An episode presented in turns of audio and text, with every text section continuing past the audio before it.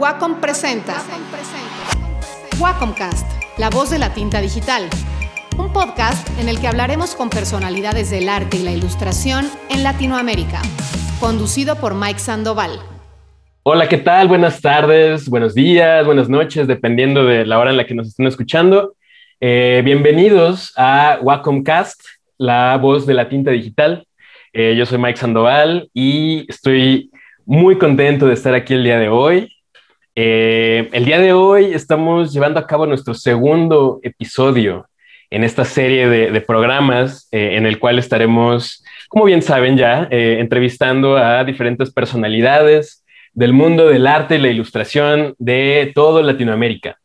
Y el día de hoy, bueno, si se perdieron el episodio anterior, tuvimos a eh, Totoy de, México y hoy damos un brinco directamente hasta Argentina porque tenemos a Elizabeth Sil, mejor conocida en las redes como Elis Sil.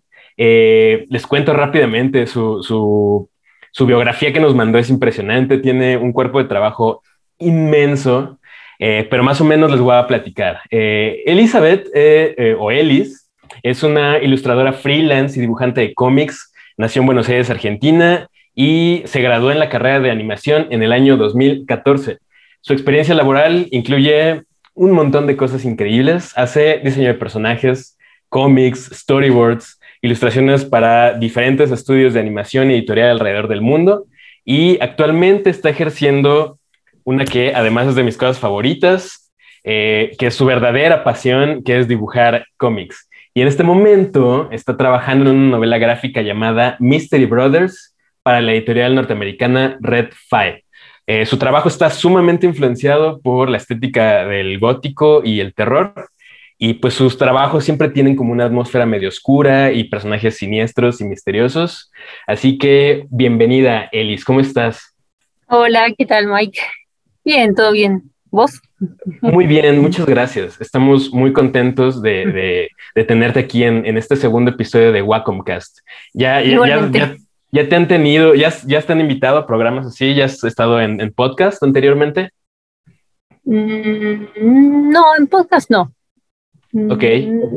Mm, algunas entrevistas tuve, pero no post podcast, digamos. Ok, ok. ¿Se te hace un poco extraño este formato? Eh, no, no tanto. ok.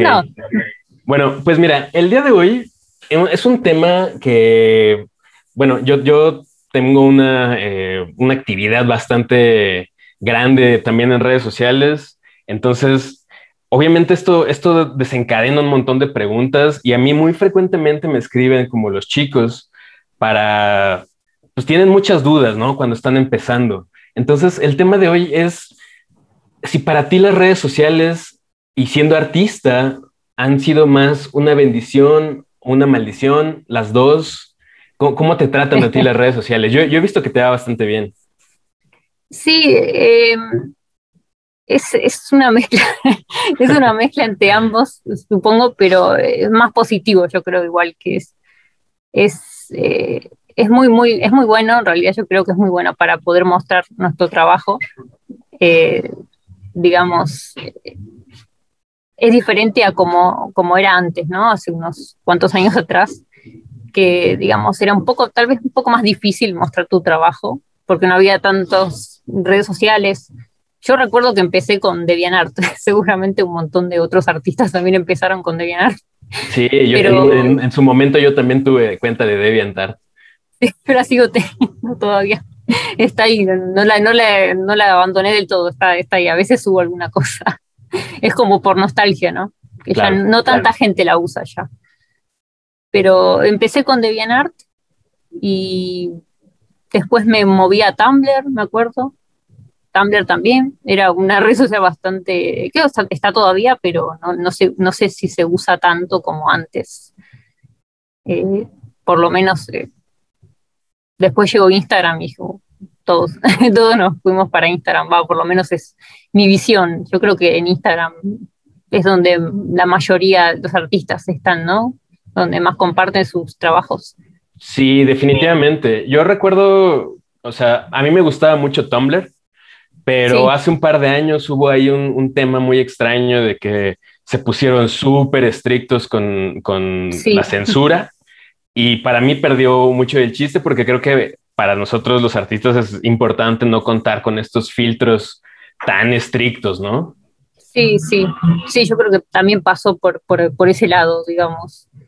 Eh, pero sí, ahora hay tantas redes sociales, hay tantas formas distintas de mostrar tu trabajo que creo que es, algo muy positivo.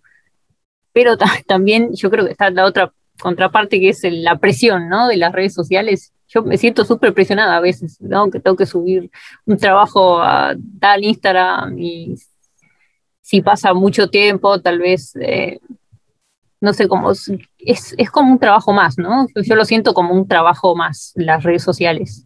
Sí, definitivamente. O sea, yo creo que es, es, muy importante, o sea, es la cantidad de cosas buenas que nos han dado las redes sociales a, raíz de esta explosión que, que, ha habido en los últimos 10 años más o menos, es, es impresionante, ¿no? O sea, yo, yo estoy seguro que tu trabajo a raíz de que empezaste a publicarlo en Instagram, en DeviantArt, e, etcétera, etcétera, llegó a lugares que no tenías ni idea, ni, ni, siquiera te podías imaginar que podía ser capaz de, de crecer tanto, ¿no? Claro, porque es como que empezás a conocer más gente, las empresas tal vez te, te notan un poco, un poco más a veces. Eh, podés llegar a tal vez a un público que no, tal vez antes no era tan fácil, ¿no? O, bueno, no es que sea fácil tampoco ahora, pero hay más herramientas, ¿no? Como que siento que hay como más, más posibilidades tal vez de, llegar a, eso que era antes como más difícil. Yo por lo menos lo siento de esa forma. Hay más herramientas y también son herramientas muy sencillas, ¿no? O sea, a, mí me impresiona la, forma en la que, por ejemplo, Instagram ha, crecido, ¿no? Empezó siendo una plataforma para subir fotos en formato cuadrado, ¿no? Sí, sí. Y ahora ya puedes compartir, hacer videoconferencias, eh, hay filtros, hay un montón de herramientas, hay sistemas de los videos. Sí, los videos cortos, sí, los videos, los reels son, esa es una re buena herramienta para mí, es donde más llega, eh, a más, más gente le, llega para mí. Por ejemplo, eh, a, a, mí eso de los reels yo no he logrado encontrar la, o sea, sé que están ahí y a veces los ah. uso, pero yo no encuentro la forma de, se me olvida que están, ¿no? Ah. Entonces, luego no sé cómo, cómo subir contenido en, en, tan poco tiempo, ¿no? Es, es extraño. ¿Tú, ¿Tú, cómo le das, eh, cuál es el mejor uso que le has encontrado a, este, este, esta eh, característica de los reels? Y yo, yo, ahora cada, cada vez que hago un dibujo, una ilustración, lo pienso en video, siempre video. Es como, bueno, eh, TikTok también, con TikTok también es como que hubo una explosión. Eh, yo si bien todavía no lo entiendo tanto, o igual a veces hubo cosas igual ahí, pero a partir de TikTok, bueno, eh, Instagram creo que sacó esto de TikTok justamente de los reels, y ya por lo menos ya me acostumbré, digamos, a formato video corto, que eso es lo que más más atrae una audiencia, ¿no? Como más, se puede llegar más, más, más personas tal vez eh, haciendo videos cortos. Lo cual para mí se me hace muy extraño, porque te habla de que hay una urgencia por mm. estar publicando muchas cosas de formatos muy cortos porque siento, a lo mejor estoy mal, no sé, a lo mejor ya es por mi, por mi edad, que la gente cada vez tiene, o bueno, la audiencia cada vez tiene un, una capacidad de concentración más corta. O sea, les pones videos más largos y ya no los ven. O sea, se han, reducido los tiempos de atención a videos de 15 segundos. Sí, sí, sí, eso es, impresionante, sí, sí. Eso eh, viene de eh, TikTok, ¿no? Como que TikTok empezó con, con eso. Sí, definitivamente. O sea, me queda claro que es una, es la apuesta de Instagram por claro. emular un poquito lo que está pasando en, en TikTok, ¿no? Que como mencionas, yo también abrí mi cuenta, he logrado subir unas cosas, pero está, es impresionante, o sea, te pones a ver que hay chicos de 15 años con millones de followers. Que sí, sí, es una locura.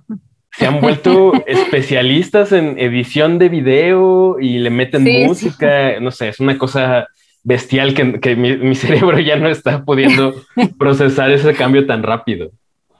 Sí, sí, es, es, es increíble, sí, sí, TikTok. Hay mucha gente muy joven, además, es como, hay, más gente joven en TikTok, yo creo que es que en Instagram, ¿no? más.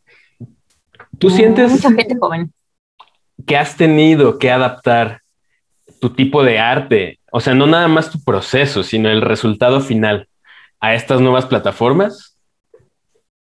Mm, sí, yo creo que sí. Eh, porque ya lo pienso, porque una vez que estoy haciendo, antes de hacer un dibujo, ya digo, bueno, esto lo voy a publicar en, en, Reels, en los Instagram Reels, después lo publico como un posteo, después, bueno, eso lo voy a postear en TikTok también. Y más o menos ya tengo, digamos, eh, pensado cómo quiero que, se vea. Eh, por ejemplo, para sacar una buena foto para Instagram, ya digo, bueno, esto tiene que, la luz, el cómo, digamos, cómo preparo el, dibujo, ¿no? Como ya lo vengo pensando que lo quiero eh, postear en las redes sociales. Claro. Ya es, algo como natural, ya está naturalizado, yo creo eso, ¿no? Sí, sí, sí, sí. Y por ejemplo, eh, por lo que leía en tu biografía, actualmente estás trabajando en una novela gráfica. Eh, ¿Nos quieres contar un poquito de esa novela gráfica? Eh, no sé si puedo mucho, pero puedo lo más que se pueda, lo que se pueda. de qué trata, que es la trama es ciencia ficción, tiene un poco de misterio, aventura. Es para jóvenes adultos el público más o menos va orientado a ese público. Y iban a ser cerca de 100 páginas, un poco menos tal vez, pero sí está todo hecho por mí. Okay. color, todo lo hice, lo, lo, hago, lo estoy haciendo. Así que es, es un trabajo importante, es mucho trabajo, quiero decir. ¿Y, ¿Y, de qué manera las redes sociales han, o, o, o, si han influido de alguna forma eh, eh, tu proceso de creación de esta novela gráfica o lo tienes como dos cosas completamente aparte? Mm, sí, puede ser que el estilo de entintado que uso es un poco distinto igual, porque ahora, por ejemplo, lo que hago mucho es eh, hacer de forma tradicional, digamos, los, los trabajos que subo a Instagram, sobre, sobre todo son tradicionales. Y lo demás es todo digital es un poco distinto el proceso, es un poco distinto. Mm, la línea está más pulida en el tema de digital. Pero no sé si, sí, sí, influencia, sí, siempre. Pero creo que el, estilo es el mismo, pero digamos con una técnica distinta, ¿no? Una herramienta distinta, digital, tradicional. Queda un poco distinto, yo creo, es un poco distinto. Em, y por ejemplo, este, este cómic eh, que estás haciendo de forma digital, pues obviamente tiene, eh, pues tu, herramienta principal es, es, Wacom, ¿no? Claro, sí, sí, sí. Eh, ¿cuál, ¿Cuál ha sido tu, tu, relación con Wacom? ¿Cuánto tiempo tienes usando, usando tu tableta? Uh, yo empecé con Wacom en el 2009. En el 2009 con una Wacom Bambú. y ya no hay más con bambú, creo. No, ya no, ya ni siquiera existe. no, no existe más. Desde ese momento fue como una explosión, fue como una locura. empezar a entender el tema del arte digital, cómo era dibujar con el lápiz. Eh, fue todo un universo distinto para mí. Eh, y desde, bueno, desde ese año después pasé directamente a la Cintiq que tengo ahora, actualmente. Eh, la compré en el 2017 y la sigo usando, lo más bien, y sigo, sigo. Es un, eh, fue un cambio igual de, algo bien, digamos, para principiantes, que la bambú, y después pasé directamente a lo más profesional, ¿no? lo más profesional, sí, claro. Hubo un salto, no, no, no fue intermedio, no, no hubo una otra tablet intermedia. Yo, yo, yo, sí, yo sí tuve, he atravesado varios, varios ah, procesos. Igual cuando estaba en la universidad tenía mi Wacom bambú chiquitita. Ajá, sí, sí. Eh, que es muy extraño porque me acuerdo que incluso la que tenía en ese entonces era una color plata que traía todavía un mouse. Ah, ¿traía un mouse? Sí, no sé si, si, te tocaron esas. No, yo tengo una, una que era toda negra. Toda negra era. Ajá, y, abajo era como verde. Mm, no, no, creo que era toda negra. negra? sí, sí. Y luego, luego tuve, o sea, durante mucho tiempo tuve una como esta, que es una Intuos. Ah, esa usé en uno de mis trabajos. Ajá. En, esa sí, la usé en unos trabajos igual. Y Está muy buena esa. Es muy buena, es como la, muy buena. de batalla, ¿no? Es la, la, que para todo, ¿no?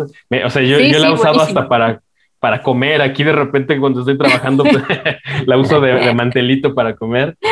Y ya apenas hace como un año y medio eh, pues ya tuve una Cintiq que sí es un cambio completamente. Sí, radical. te cambia, te cambia el flujo de trabajo de una manera brutal, brutal, brutal. Sí, sí he notado que, que trabajo mucho más velozmente con la Cintiq. Sí, tal cual. Sí, noté lo mismo cuando cambié, era como, wow, por fin puedo dejar de ver la pantalla, ¿no? Como con la otra. sí. Puedo directamente trabajar en la pantalla ahora, que es, eso es lo, lo, máximo. sí, totalmente, totalmente. Y por ejemplo, ahora que mencionaba esto de mm, cómo uno ahora trabaja más rápido, eh, al menos yo eh, personalmente he notado que tengo una, nueva, un nuevo tipo de ansiedad. ahora siento que tengo que estar publicando cosas mucho más rápido. Porque si no, Estamos, estamos bajo, bajo el, régimen del algoritmo, ¿no? De este, este monstruo invisible que, nos obliga a estar produciendo y subiendo y compartiendo material todo el tiempo. Todo el tiempo. contrario, quedas enterrado y enterrado y enterrado. Sí, sí, sí. ¿Cómo, has, vivido, ¿cómo has vivido eso tú? lo sigo todavía. Y ahora, ya ahora con el tema de la cuarentena, creo que eso como estamos encerrados no tanto tiempo, ya de hace, bueno, dos años ya con este, creo que, mm, no sé si, no, no puedo decir que me vino mejor, pero ya es algo que es como una, escapa, una escapatoria, ¿no? Poder las redes sociales, eh, no sé, como que a mí me, me, gusta esto de, bueno, publico esto, lo, muestro, lo muestro acá. Es también una, como una ayuda hasta para, digamos, de donde la situación actual, digamos, eso es, mm, creo que ayuda bastante en ese sentido, aunque bueno, también está por el otro lado la, presión, ¿no? De tener que subir todo el tiempo constantemente algo porque las personas se olvidan, si no, eso es lo que uno, nosotros pensamos como que las personas que nos siguen eh, se van a olvidar de, de, nosotros si no subimos seguido, ¿no? Como que yo creo que va por ahí, digamos, el, pensamiento. Sí, totalmente de acuerdo. O sea, a, mí me queda claro que es muy importante estar como justamente utilizando estas herramientas de los reels, de las historias, para compartirle a tus seguidores pues un poquito más de lo que haces día a día, ¿no? Eh, claro. Pero al mismo tiempo, siento que entonces ya lo que es mi, mi trabajo, mi obra, eh, me, siento, o sea, siento que nos obliga un poquito a volvernos casi, casi como impresoras, como que todo el tiempo tienes que, o sea, en lugar, antes siento que uno trabajaba a un ritmo muy propio, muy natural, ¿no? Conforme la inspiración te fuera llegando. Eso independientemente del trabajo, ¿no? Sino como ya tu, tu, trabajo personal, tu obra personal. Claro. Y ahora eso siento que ha cambiado mucho porque ya no puedes nada más esperar a que la inspiración llegue. Tienes que de cierta forma obligarte un poquito a, diario estar subiendo algo. Claro, sí, sí, sí. Sí, incluso en las historias de Instagram, yo digo, bueno, tengo que subir algo hoy a las historias de Instagram porque tengo que subir algo. No puedo no subir algo, aunque sea las historias, digamos, ¿no? No postear nada, pero a las historias sí. A las historias sí. Sí, sí. Constantemente tenemos que estar, digamos, ahí con las redes sociales. Pero sí, creo que... Ajá, dime, dime, dime. No, que creo que se perdió un poco lo que me estabas comentando de cuando dibujábamos, dibujábamos para nosotros nada más, por ejemplo, de cuando no pensábamos en esto lo quiero subir a Instagram, ¿no? Cuando nos sentábamos a dibujar para nosotros. Por el gusto de hacerlo, ¿no? Por el gusto de hacerlo, claro. Unos bocetos, agarrar el sketchbook y empezar a hacer algunos bocetos. Simplemente eso. Yo hace mucho que no hago eso, digamos, no, no. Siempre es, bueno, hoy esto lo hago para YouTube, mm, para Instagram, para tal. Es así como cambió eso. Claro. Em, leyendo tu currículum, pues me puedo dar cuenta que tu vida es dibujar, ¿no? al, igual que, muchos de, los que te seguimos y, nos dedicamos a esto, tu vida es el dibujo. Em, ¿Ha llegado un punto en el cual te sientas demasiado abrumada porque lo que era tu, bueno, lo que es tu pasión, lo que es tu escapatoria, lo que es tu, zona segura, ¿no? Tu zona de confort, se, haya vuelto tu trabajo? Mm, digamos... Eh, Mira, te voy a poner un ejemplo. Eh, a mí me gusta dibujar porque es ese lugar, es esa zona donde yo me siento en control de todo donde yo puedo estar horas frente a una hoja o lo que sea, o la pantalla incluso, y perderme y pensar en mis cosas y distraerme y etcétera. Ese es mi, lugar seguro. Pero al mismo tiempo se ha vuelto mi día a día, mi trabajo. Claro, sí, sí, ¿qué, ¿qué, pasa cuando tu zona segura se vuelve también, o sea, tu trabajo se empieza a, meter en esa zona segura? Es, un poco abrumador a veces, sí, sí. Mm, por ejemplo, bueno, igual debe ser porque me, gusta tanto dibujar que...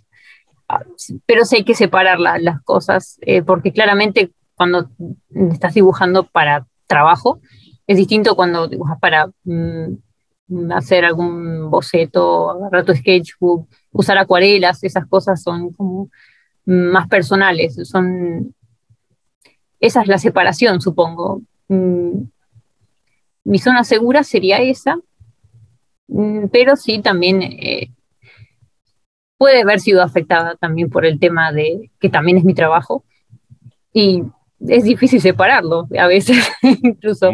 pero tal vez lo tradicional, tal vez la parte tradicional puedo decir que es más mi zona segura y lo digital es más trabajo. Tal vez lo puedo separar un poco de esa forma, tal vez en, en, mi, en mi caso. Fíjate que, tocaste un punto muy interesante. Yo también, mm. pues sí, mi, vida es estar dibujando, ¿no? Y, también creo que lo manejo de la misma manera y creo que es una, una pregunta muy interesante para, para otros ilustradores que, luego tendremos aquí en, en Wacomcast.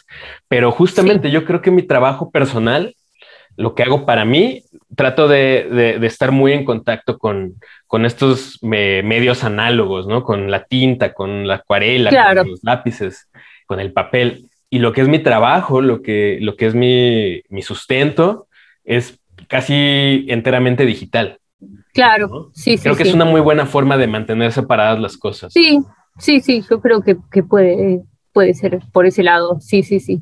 ¿Tú, ¿Tú cómo organizas tu día? ¿Cómo es un día un día normal en la vida de, de Ellie y básicamente, desde que me levanto hasta que me voy a acostar, estoy dibujando. es así mi, día a día. Son todos los días iguales. Pero te das un, tiempo para dibujar para ti y luego para pausas hay. Ajá, ok, ok, ok. Algunas pausas hay, pero sí, si no sigo hasta hasta la noche. Me relajo un poco viendo alguna serie o algo con mi novio, pero si no, es así mi día a día. Eh, la verdad que es, todo lo mismo todos los días. y más, ahora con la... Sí, claro, te pasa también. Sí, sí, sí. Sí, sí, sí, Y, te digo, más ahora con, pues, con la pandemia, con la cuarentena, que seguimos seguimos encerrados. Yo, encerrados. cada vez me, doy así la oportunidad de salir un poquito más, pero la realidad es que todo el, o sea, trato de estar encerrado lo más que se pueda porque sé que es importante todavía estar guardados, ¿no? Eh, claro. ¿cómo, te ha afectado a ti eh, la cuarentena en, tu trabajo? Mm. ¿Sientes que ahora trabajas más? ¿Te has vuelto más workaholic? Sí, sí, yo creo que sí. Porque antes estaba trabajando en un estudio y igual justo pasó que eh, se me terminó el contrato cuando empezó el tema de la cuarentena, así que ya me empecé a trabajar todo eh, desde mi casa. Así que sí, eh, trabajo más, pero estoy más contenta de, alguna forma. Me gusta trabajar en mi casa, quiero decir, eh, prefiero trabajar en mi casa antes que tener que ir a, a un estudio. Me gusta más estar encerrada. Creo que en, en, ese caso no me afectó tanto, en ese, en ese, en ese caso, digamos. Por suerte, pero, por ejemplo, eh, tú que tenías, eh, que, ibas a trabajar a un estudio, ¿no? Que tenías, podías tener este, esta separación un poquito de tu lugar de trabajo y tu lugar de, pues, tu, lugar propio, y que ahora están juntos, eh, ¿afectó tus procesos de alguna manera? Mm, no, no, creo que no. De hecho, ahora puedo hacer, tengo más tiempo, un poco más de tiempo para dibujar para mí, por ejemplo, que antes no por el tema de viajar al lugar de trabajo. Eh, quedan bastantes horas. Eh, mm, no, ahora tengo más tiempo y trabajo más, pero me gusta más lo que estoy haciendo ahora que lo que estaba haciendo antes, por ejemplo. Ok, ok, ok. Y, y creo que también, por ejemplo, por lo menos a mí, el hecho de estar también eh, guardado, yo, yo vivo solo, ¿no? Entonces, bueno, solo y con, con mi gata que anda por ahí. Em, pero siento también que me permitió de alguna manera abrirle la puerta a la gente que sigue mi trabajo de mi casa, mm. ¿no? O sea, ahora siento que tienen una mirada mucho más íntima de, lo que es mi día a día, ¿no? Ya, o sea, les comparto desde lo que estoy desayunando a veces hasta pues lo que le pasa a mi gata y etcétera. claro. Y, es muy extraño, es muy extraño de repente como la gente ya te, empieza a tratar como si fueran tus amigos de toda la vida o algo así, que, que por un lado es muy, es muy, muy bonito porque te habla de que hay una conexión muy fuerte y muy real con, entre el, el, artista y la persona que sigue el trabajo pero también de repente como que los límites pueden llegarse a, borrar un poquito, ¿no? ¿Te ha pasado algo claro. así? Eh, mm, no, creo que no. Mm, preguntas personales, ese tipo de cosas, no. Mm, algunos tal vez alguna pregunta hay, pero no las respondo si son muy personales. Claro. Pero no, generalmente no. Creo que me limito a mostrar más el tema de mi trabajo, mis dibujos y muestro procesos de trabajo y ese tipo de cosas. No hablo tanto de mi vida personal, creo. Ok. Soy un poco más, mm, ¿cómo se dice? Reservada. Eh, reservada, sí, sí, en ese tema. Sí, sí. Para ti, ¿qué tan importante es construir una comunidad con, la gente que te sigue? ¿Y cómo lo llevas? ¿Cómo lo manejas? Y eso es muy importante para mí, porque es, no sé, súper lindo eh, ver gente que te sigue, eh, que les gusta tu trabajo, que siempre están ahí viendo, apoyándote, compartiendo tu trabajo. Eh, creo que las redes sociales son muy importantes en, en, ese sentido, de mantener una comunidad, por ejemplo en Instagram.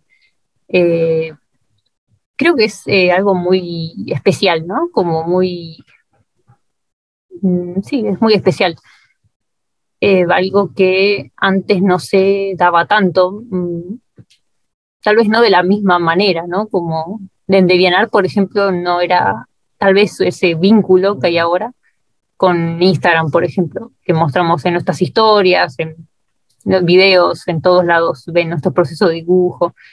En Devianar me parece que era más, eh, más como básico, ¿no? Mostrar el dibujo, ya listo, postearlo, comentarios, ¿no? Como más eh, clásico. Eh, por ejemplo, yo sí tuve DeviantArt, pero también tuve esta plataforma que se llama Flickr.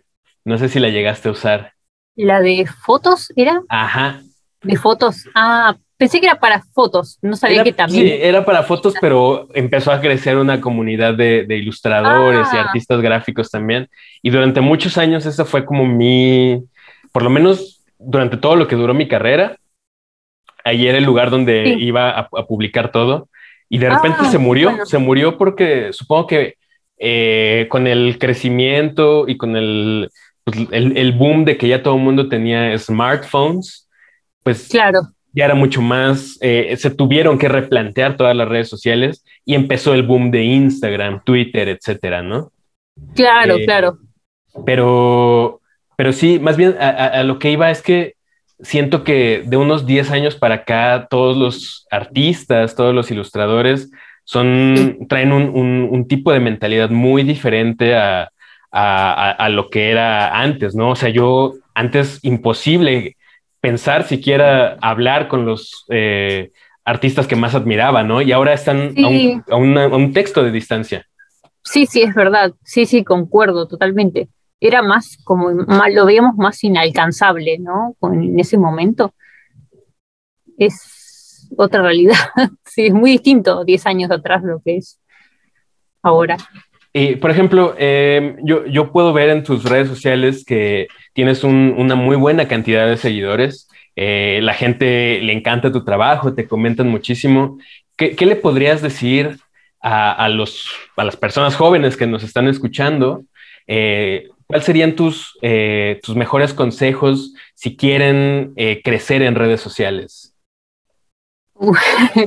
mucha paciencia porque la verdad que es algo que es de a poco, va por lo menos eh, en mi caso fui creciendo de a poco eh, y también eh, no, no abandonar, digamos, seguir dibujando, seguir posteando, insistir. Creo que el ser perseverante, el seguir insistiendo es muy importante porque muchas personas tal vez no postean más, se sienten frustrados porque no tienen, no sé, muchos likes o comentarios y dejan de, hacerlo, pero creo que en realidad si te gusta hacer eso, si te gusta mucho eh, dibujar, eh, mostrar tu trabajo, mm, yo creo que es muy importante mostrarlo de todas formas, que en algún momento mm, vas a lograr crecer. Yo creo que si, si realmente querés hacerlo, se puede, pero Mm, con mucha paciencia, porque no es, por lo menos en mi caso, no, no, hace bastantes años. Mm, sí, sí, lleva, lleva su tiempo. Creo, creo que es un tema mucho de pasión mezclado con disciplina, ¿no? La disciplina es súper importante también, ¿no? Claro, claro, sí, sí. Pero, pero creo que justamente eh, ahí, ahí se nota, o sea, al día de hoy las personas que, que sigo y, que cuyo trabajo admiro y todo, pues es gente que, nunca se dio por vencida y que ha estado ahí necia, ¿no? Todos los días publicando, luchando por, por generar eh, interacciones relevantes con su audiencia, ¿no? Creo que eso es bien, bien importante. Y que luego creo que a la gente se le olvida un poquito, ¿no? quieren resultados inmediatos. Sí, sí, yo, yo creo que sí, que es, es, mm, sobre todo la gente más joven, con el tema de TikTok, que es, digamos, no sé, en TikTok la gente crece rapidísimo, ¿no? no sé el algoritmo, cómo funciona ahí, pero en Instagram es como más eh, de a poco, ¿no? Como más orgánico. Eh, hay que tener mucha paciencia, en, en, general en todas las redes. Eh, no hay que rendirse, yo creo que lo más importante es no rendirse seguir, seguir mostrando tu trabajo. Sí, total, totalmente de acuerdo. Em, algo que también yo creo que es bien importante es, en la medida de lo posible, compartir el conocimiento, ¿no? O sea, algo que a mí me gusta mucho es cuando algún artista que sigo comparte algún, algún tip, algún truco, algún consejo, porque creo que eso nos hace crecer a todos. ¿A ti, a ti te preguntan mucho, te piden mucho consejo sobre a nivel artístico? Sí, sí, preguntan bastante. Eh, también trato de hablar un poco de eso en, YouTube. Si bien en YouTube me, falta un montón, tengo re pocos seguidores en YouTube, pero bueno, es, difícil. Eh, ahí trato de compartir un poco, eh, hablo un poco acerca de, mi proceso, de, cómo... El tema, de, hice creo que hice un, un video que hablo justamente del tema de las redes sociales para artistas y ahí cuento un poco mi experiencia. Eh, pero sí, sí, preguntan bastante el tema de algún consejo, cómo crecer. Y, y sí, sí, sí, preguntan bastante. Creo, creo que es bien importante como no cerrarse a esas cosas, ¿no? Porque yo creo que algo que he aprendido en estos, te digo, yo también tengo cerca de 10 años con mi cuenta de Instagram. También ha sido un proceso bien largo, bien, bien cansado. Bueno, no cansado porque lo disfrutas, ¿no? O sea, yo, yo he disfrutado mucho el crecimiento y todas las cosas lindas que me ha, que me ha dejado esta, esta red social, pero sí ha sido un proceso bastante largo. Eh, claro. Eh, eh, pero lo que sí me he dado cuenta y lo que he aprendido es que la gente reacciona muy bien cuando uno comparte, ¿no? Cuando uno no se, no se cierra. Y, creo que a mí, o sea, bueno, no sé si a ti, pero a mí no me cuesta nada de trabajo si de repente alguien me dice, oye, ese eh, lápiz que estás usando, cómo se usa, o eh, dónde puedo adquirir tal material, o cuál es la mejor Wacom que me puedo comprar, ¿no? Siempre, siempre creo que no me quita nada y darles dos, tres minutitos de mi día y escribirles algo. Y la gente se va súper agradecida. Claro, sí, sí, sí. Sí, te agradecen por haberles respondido como, pero claro que te voy a responder. Exacto, es como, tú, me estás haciendo el favor de consumir mi trabajo, ¿no? Claro, me, da, claro. me da mucha risa cuando ellos te dicen así como, es que no creí que me fueras a responder. Y yo, no, gracias a ti por escribirme, ¿no? Claro, claro. Sí, lo que pasa a veces, eh, lo que me sucede, que seguramente te sucede, es que eh, el tema de los comentarios en Instagram a veces se pierden muy fácil porque estaría bueno, no sé, que Instagram tuviese como mm, distintas secciones, una que sea como cuando nos llegan los comentarios, que nos llegue una parte donde están todos los comentarios, porque yo siempre los pierdo y no sé dónde, dónde encontrar. veo que tengo algún mensaje, pero no sé dónde estaba y no, no lo pierdo a veces y no puedo responder. Por eso, más que nada, es el tema de, mm, a veces no lo vi el mensaje, y yo, yo a veces digo, bueno, mándenme un mail si tienen alguna duda o alguna pregunta, que me manden mail y yo les respondo por, por ese medio. Me resulta más, más fácil. Sí, creo que también, sí, cuando uno empieza a tener una cantidad importante de seguidores, eh, de repente los mensajes se pierden, ¿no? Se pierden. Pues, que, sepan las personas que nos están escuchando ahorita, que no es porque no queramos responder, sino que de repente entre tantos mensajes uno luego ya no los pierden. Claro, es por cómo Instagram tiene organizadas las, las cosas. Es medio confuso. Sí, sí, sí, sí. Eh, pues mira, ya para ir cerrando, para ir terminando este segundo episodio de Wacomcast, eh, el tema era si las redes sociales para los artistas son una maldición o una bendición. Yo creo que son las dos, ¿no? Sí, un poco de ambas tiene, sí, sí. O sea, yo creo, que... Ajá, cuéntame, cuéntame. No, creo que es eh, muy positivo para mostrar nuestro trabajo más fácil, digamos, pero también está la, presión, la presión del día a día de mostrar algo y que sea bueno, que, le guste, que llegue a gente, porque si no es, es a veces frustrante y uno se siente medio, ¿no? Como, uh, estuve tanto tiempo haciendo esto para que nadie lo vea después, ese tipo de frustraciones, ¿verdad? Sí, creo que, el secreto es justamente encontrar el balance entre producir lo suficiente como para seguir sacando todo lo que luego traemos en la cabeza, pero sin tener esta presión constante de es que hoy no subí nada y ya la gente se va a olvidar de mí, ya no me van a querer, ya no me van a dar likes, ¿no? O sea, uno tiene que saber cómo balancear todo, ¿no? Claro, claro. Pues, eh, Elis, muchísimas gracias. Fue realmente. no, gracias, gracias a ti por compartirnos un poquito de tu día, de tu tiempo, de tu, de tu experiencia con Wacom, de tu experiencia con, tus redes sociales. Y pues, pues nada, espero, espero que te haya gustado este, este programa. Sí, sí, muy, muy, muy lindo, me, me gustó mucho. Bueno, pues queridísima gente del Internet, hemos llegado al final de este segundo episodio de, de Wacomcast, la voz de la tinta digital. Y no queda nada más que agradecerle de nueva cuenta a, a Elis, a, Wacom y a todas las personas que nos están oyendo y manténganse muy al pendientes de nuestro siguiente episodio. Eh, mi nombre es Mike Sandoval y nos vemos próximamente y nos escuchamos en un siguiente episodio de Wacom Cast. Hasta luego.